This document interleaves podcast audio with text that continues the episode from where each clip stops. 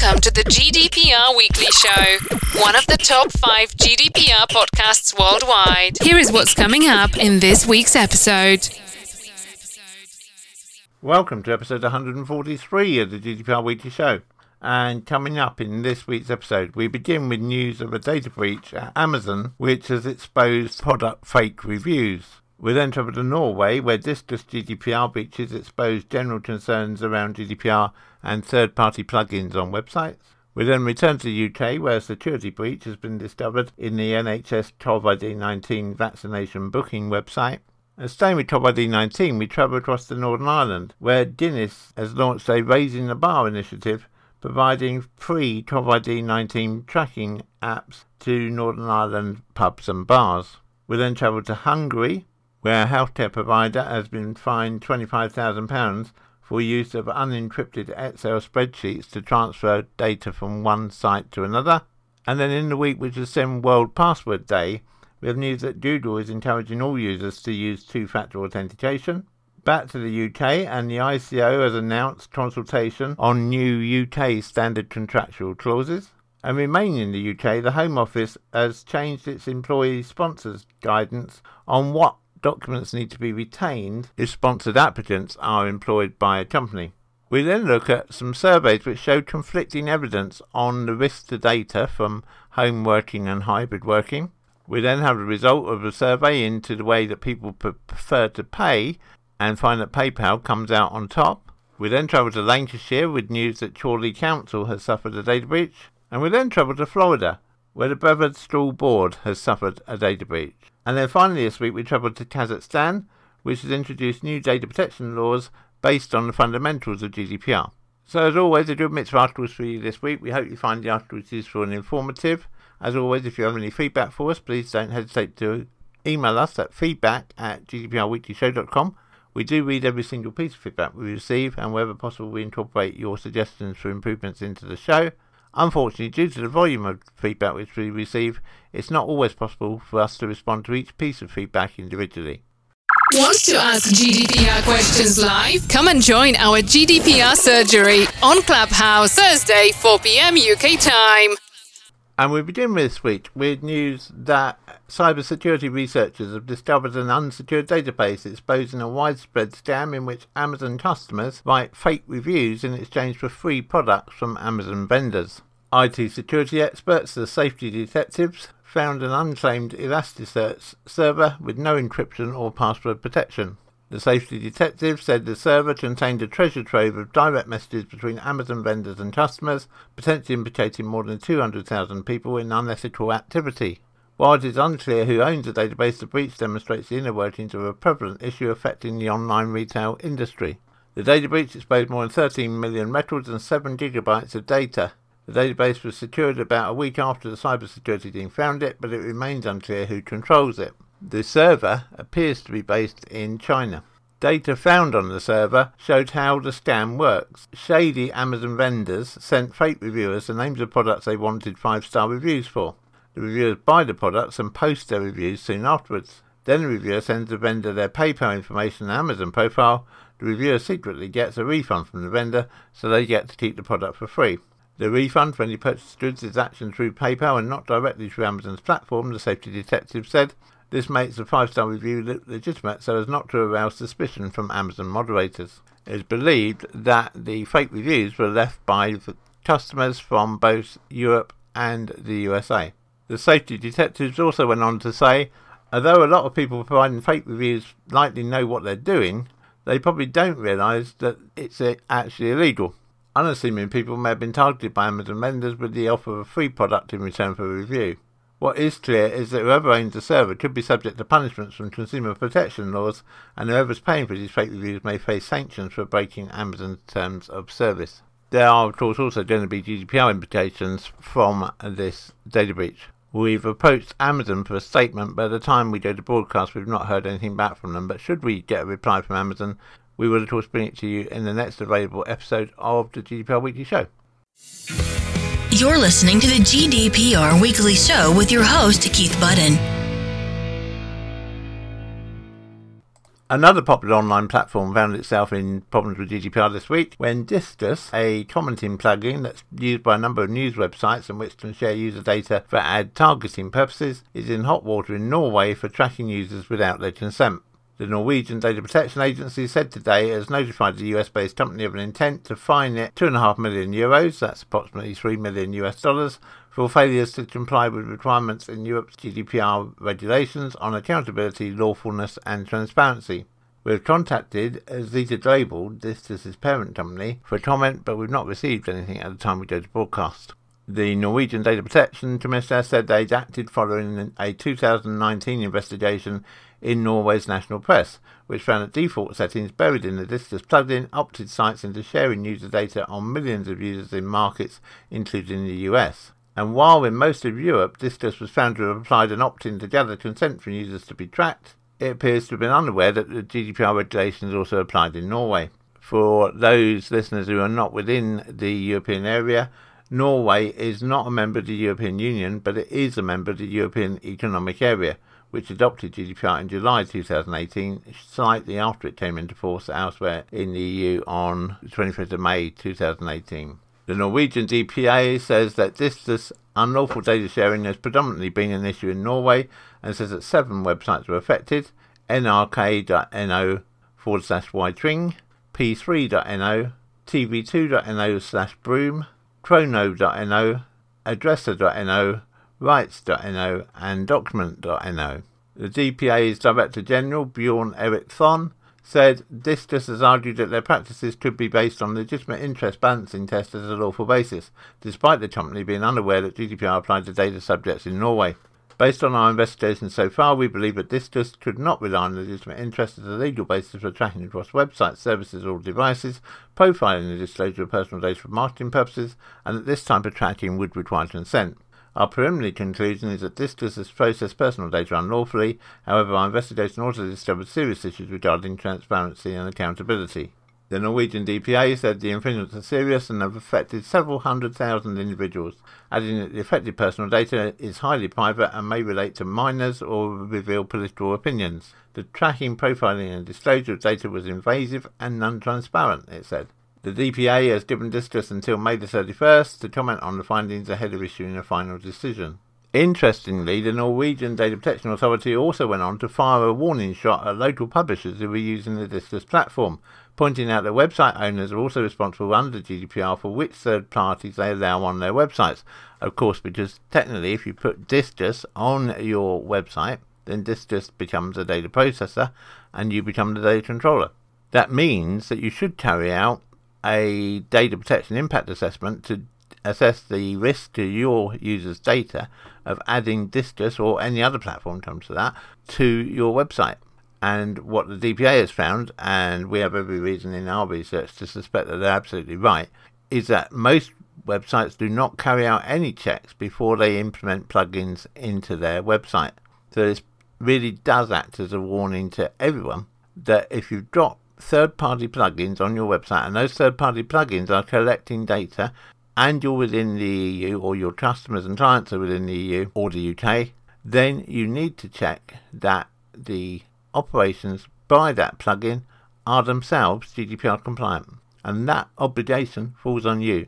Now, if you need any help in doing that, please do contact us using the contact details that are coming up at the end of this article and we will of course be very pleased to help you through the maze of ensuring that your plugin suppliers are GDPR compliant. Contact us on helpdesk at gdprweeklyshow.com or phone us on 0800 808 5312.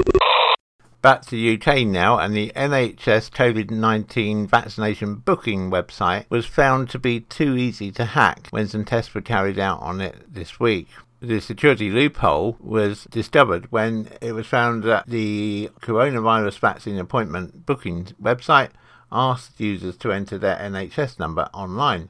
However, lots of people don't know their NHS number, and so they're able to book by simply providing a few key details. Once those details are entered, those who've received two jabs are immediately taken to a page informing them you have had both your appointments. Anyone without a jab is taken to a screening page, while those with just one injection are asked to enter a booking reference for their second slot.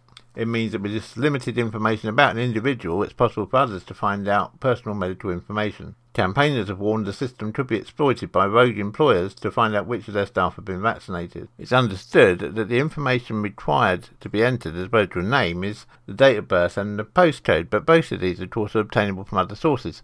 Obviously, your employer is quite likely to know your date of birth and your postcode, and equally, the information to be found out from third parties by, for instance, checking the local electoral register. If they already know your date of birth, then they can get the postcode for your address, and hey presto, they're into the data, and of course that's a significant data breach. A spokesperson for the National Data Guardian for Health and Social Care, which regulates the use of medical data, said it had been contacted by some people who were worried at the lack of privacy on the NHS website. It confirmed that the National Data Guardian had made contact with NHS Digital to relay the concerns, and NHS Digital were taking action to close the loophole. The National Data Guardian, in a statement, said the NDG has contacted the organisations which run the website to ensure that they are aware of the concerns that have been raised and will discuss with them the twin important aims of protecting confidentiality whilst maintaining easy access to vaccinations for the public. When we contacted NHS Digital, they said they were working to revise the page in light of the privacy concerns and went on to say the online book of coronavirus vaccination service has enabled millions of people to book their vaccinations quickly and easily, with over 17 million first and second dose appointments made in four months. The system does not have any direct access to anyone's medical record, and people should not be fraudulently using the service. It should only be used by people booking their own vaccinations or for someone who's knowingly provided their details for this purpose. Since coronavirus vaccination rolled out in December last year, nearly 35 million British people have had at least one injection. If we receive any further news on this from NHS Digital, we will bring it to you in a future episode of the GDPR Weekly Show. Stay home, stay safe. Staying with COVID 19 but travelling to Northern Ireland now, Guinness, through its Raising the Bar programme, is providing a free app to pubs and bars within Ireland to manage and simplify contact tracing for venues in line with government guidelines and in a way that is GDPR secure. The web app operates primarily through the use of QR codes and takes under 30 seconds for a customer to register their attendance at a venue. All the data is stored for 21 days in a secure database before being automatically deleted. Speaking for Hospitality Ulster, Colin Neill, its chief executive, said after such a stressful and uncertain year, the industry is now reopening with outdoors first. The COVID Venues app, funded by the Guinness Raising the Bar programme, is an essential part of the reopening phase, and we warmly welcome Diageo making this free to use for a year for 1,000 hospitality businesses. It is a very simple and straightforward process for hospitality business owners to sign up and works all devices by providing verification and tracing in a fast and simple manner that is GDPR secure. Once again, the hospitality sector is stepping up to make sure that everyone in the industry is playing their part in creating a COVID secure environment for people to start to get back out and socialise, grab a pint, and have their dinner after months and months of being confined at home. For Diageo Northern Ireland, Mark Holland, on trade sales manager, said Diageo is delighted to be able to fund the provision of the COVID venues app in Northern Ireland through the Guinness Raising the Bar programme. It's really quick to get your venue registered, and we hope that it makes reopening just a little bit easier in the weeks ahead, knowing that all customer details are being securely collected in line with the Test, Trace, Protect contact tracing program. The app is free for 12 months from initial sign up. Venues can sign up quickly and easily by going to https colon slash slash diageo dot list L-I-S-T dot co dot uk forward slash intro to register your venue on the COVID Venues app. The Guinness Raising the Bar Fund has been available since June 2020 to assist pubs across Ireland to safely reopen and welcome back their customers. Any pub that registers with the programme can request a free reopening essentials kit, including 25 litres of hand sanitizer, serving trays, uniforms, and takeaway cups. Want to ask GDPR questions live? Come and join our GDPR surgery on Clubhouse Thursday, 4 pm UK time to Hungary now, and the Hungarian National Authority for Data Protection and Freedom of Information, the NAIH, has imposed a £25,000 fine on the 11th District Public Health Department of the Government Office of the capital city Budapest for failing to apply data security measures commensurate with the risks entailed in processing health data when it transmitted an Excel file containing a database of health and contact information to general practitioners. According to NAIH, the data breach was linked to the following factors. The sender did not sort information according to each general practitioner's district, enabling doctors to see the personal data of both their patients and patients under the care of other doctors. The transmitted file lacked access protection or encryption to guarantee confidentiality, and the file was sent by way of simple emails that could be viewed by anyone. Although the Government Office warned the general practitioners about the confidentiality of house data and to delete the data of patients not belonging to their districts, the above activity resulted in a high risk data breach which it failed to report to NIH and the data subjects. In its decision, the NIH established the following. The data breach resulted from the Government Office's failure to implement appropriate technical and organisational measures to safeguard the confidentiality of house data during the transmission. The sender should have sorted the personal data on a district by district basis before transmission, thus ensuring that general practitioners should only access the data of patients in their own districts and not those of other patients, even if urgent action was necessary. And the lack of security measures may have resulted in personal data being disclosed to recipients who were entitled to access a fraction of the data, i.e., only the data applicable to each doctor patient relationship. Therefore, there was a direct causal link between the lack of adequate security measures and unauthorized access to the data. In the course of its risk assessment, the NIH stated that the processing of a large quantity of health data or processing that could lead to identity theft or misuse should be considered a fundamental risk. However, a broad range of data was contained in the Excel file, which made each patient identifiable. The data could even be used to make a significant diagnosis for a person being treated. Hence, a data breach in the absence of security measures with such sensitive and highly accurate health data should be considered high risk. These risks remain even if the information is only disclosed to addressees bound by professional secrecy, since once the data has been sent, the data controller has no control over the information. The fact the recipients were asked to keep the data confidential or to delete it reduced the risk in some ways, but did not eliminate it completely.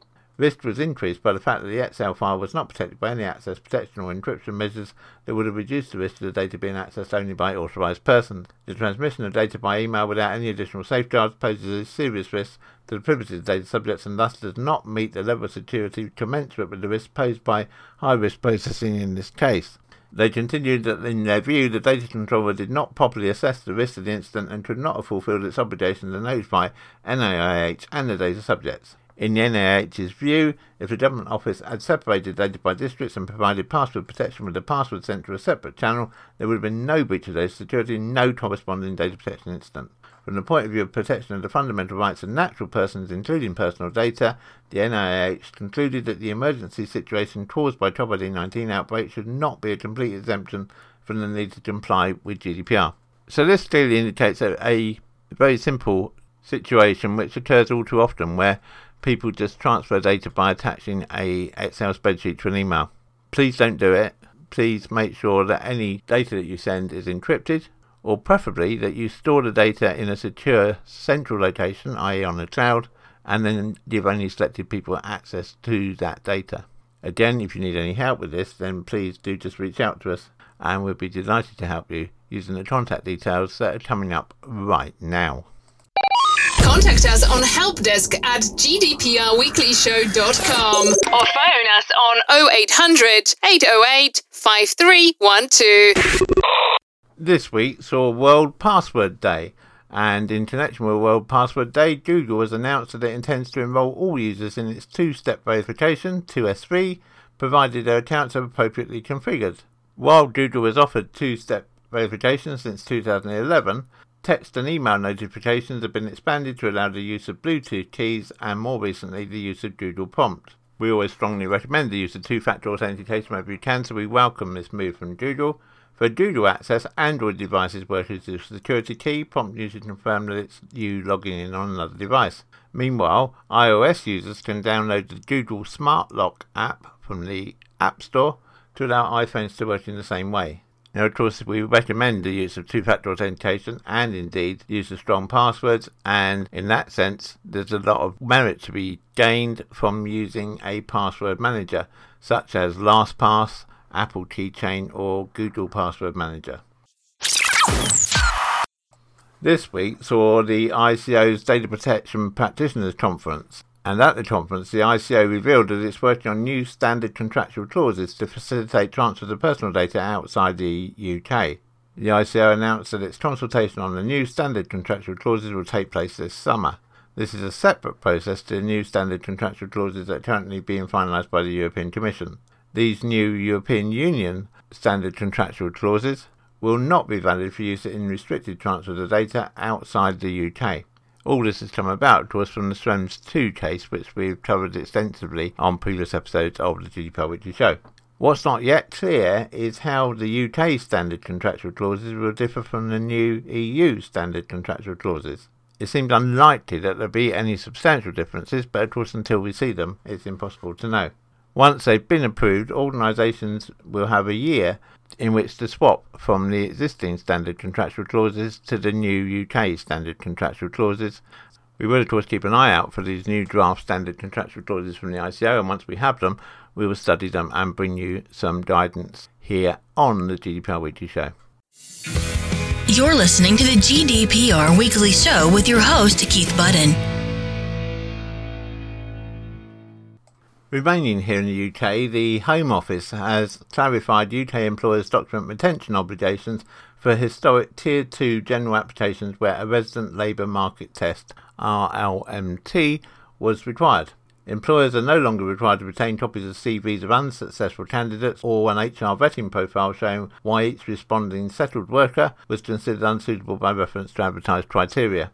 Document retention obligations are now limited to details of any advertisements placed, including a screenshot, printout, or photocopy of the advert, or a record of the text of the advert, and information about where the job was advertised, for example, which websites and for how long. You also need to retain a record of the number of people who applied for the job and the number of people shortlisted for interview or the other stages of the recruitment process, obviously only the numbers, not the identities of the respondents and at least one other item of evidence or information showing the process used to identify the most suitable candidate, including a copy or summary of the interview notes for the successful candidate, a list of common interview questions used for all candidates as part of the selection process, brief notes on why the successful candidate was selected and why other candidates were rejected, information about any scoring or grading process used to identify the successful candidate, and any other written information or evidence. As part of any future audit, the Home Office would not be entitled to request additional RLMT evidence. If you are using workers where RLMT applies, then it's very important that you do document these requirements within your GDPR document retention schedule. Some interesting conflicts in statistics this week when the FCA reported, the FCA, the Financial Conduct Authority, reported that its data breach reports, i.e., data breaches reports it had received from members of the FCA, had decreased by 30%, despite other evidence showing that across the UK as a whole, cyber incidents had increased by 56%. So it does seem a little strange that the FCA thinks it's seeing a significant drop in the number of data breaches reported, whilst other evidence would suggest the number of data breaches is increasing, admittedly, though not just across FCA members but across the whole business community. And so it seems an appropriate time to consider the risks associated with workers either working fully from home or working in a hybrid situation where they're working a few days a week at home, and a few days a week in the office, which other evidence is suggesting is going to become an increasingly popular choice of employees across various sectors in the UK and, of course, across the EU and probably the rest of the world. A survey conducted by Apricorn showed that 35% of UK IT decision makers admitted that their remote workers have already knowingly put corporate data at risk of a breach in the last year.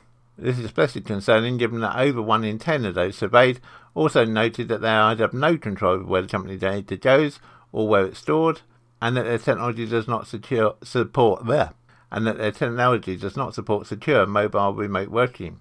Additionally, 58% still believe that remote workers will expose their organisations to a data breach.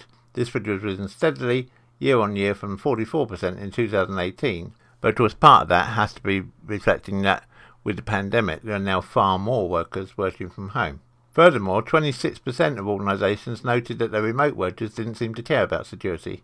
Whilst this figure is down from 34% last year, phishing for 37%, employee negligence for 27%, remote working for 15% and third parties for 13% are still big avenues for attack and actionable cause of a data breach.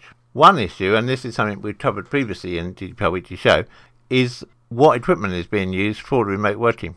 It really should be discouraged from your employees having personal data and company data on the same device because one or other way there can lead to a data breach. Interestingly, in the same survey, 32% of organisations said that mobile remote working made it harder to comply with GDPR. Now, given that the ICO has indicated that it intends to make data protection impact assessments mandatory for companies who are looking to implement remote working or hybrid working, then it really is important that you get those data protection impact assessments in place now if that applies to you. We here at GDPR Weekly Show are currently conducting a number of data protection impact assessments for our clients, and if you'd like us to conduct a data protection impact assessment for you, then all you need to do is contact us using the contact details which are coming up right now. Contact us on helpdesk at gdprweeklyshow.com or phone us on 0800 808 5312. Staying with surveys, some interesting data emerged this week about the behaviour of clients if they find that their supplier has suffered either a data breach or reports of fraudulent transactions on its system. The survey found that 65% of e commerce shoppers are likely to terminate their relationships with merchants after experiencing even a single instance of data theft or payment fraud.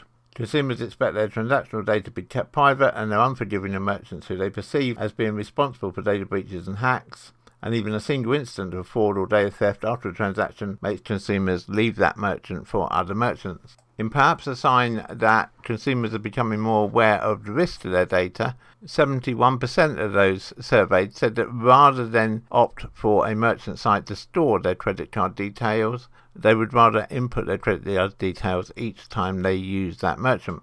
But there is definitely also a shift towards digital wallets, with 68% of those surveyed saying that they would, if they could, use PayPal, Google Pay, or Apple Pay, with PayPal being by far the more common. When asked why they preferred PayPal, reasons range from it being easy and convenient to use, it being fast, there was less risk of data being stolen, if there was an issue, they knew they could get their money back, and they overall felt there was less risk of fraud if they were using PayPal as opposed to another payment method.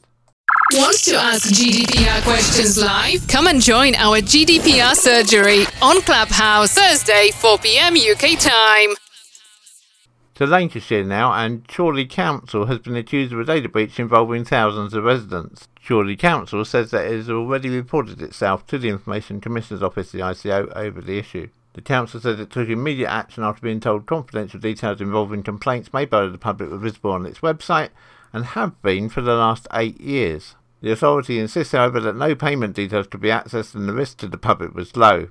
But the man who raised the alarm has claimed that Chorley Council officers have failed to notify those whose information was available online, saying that they were too busy with the election.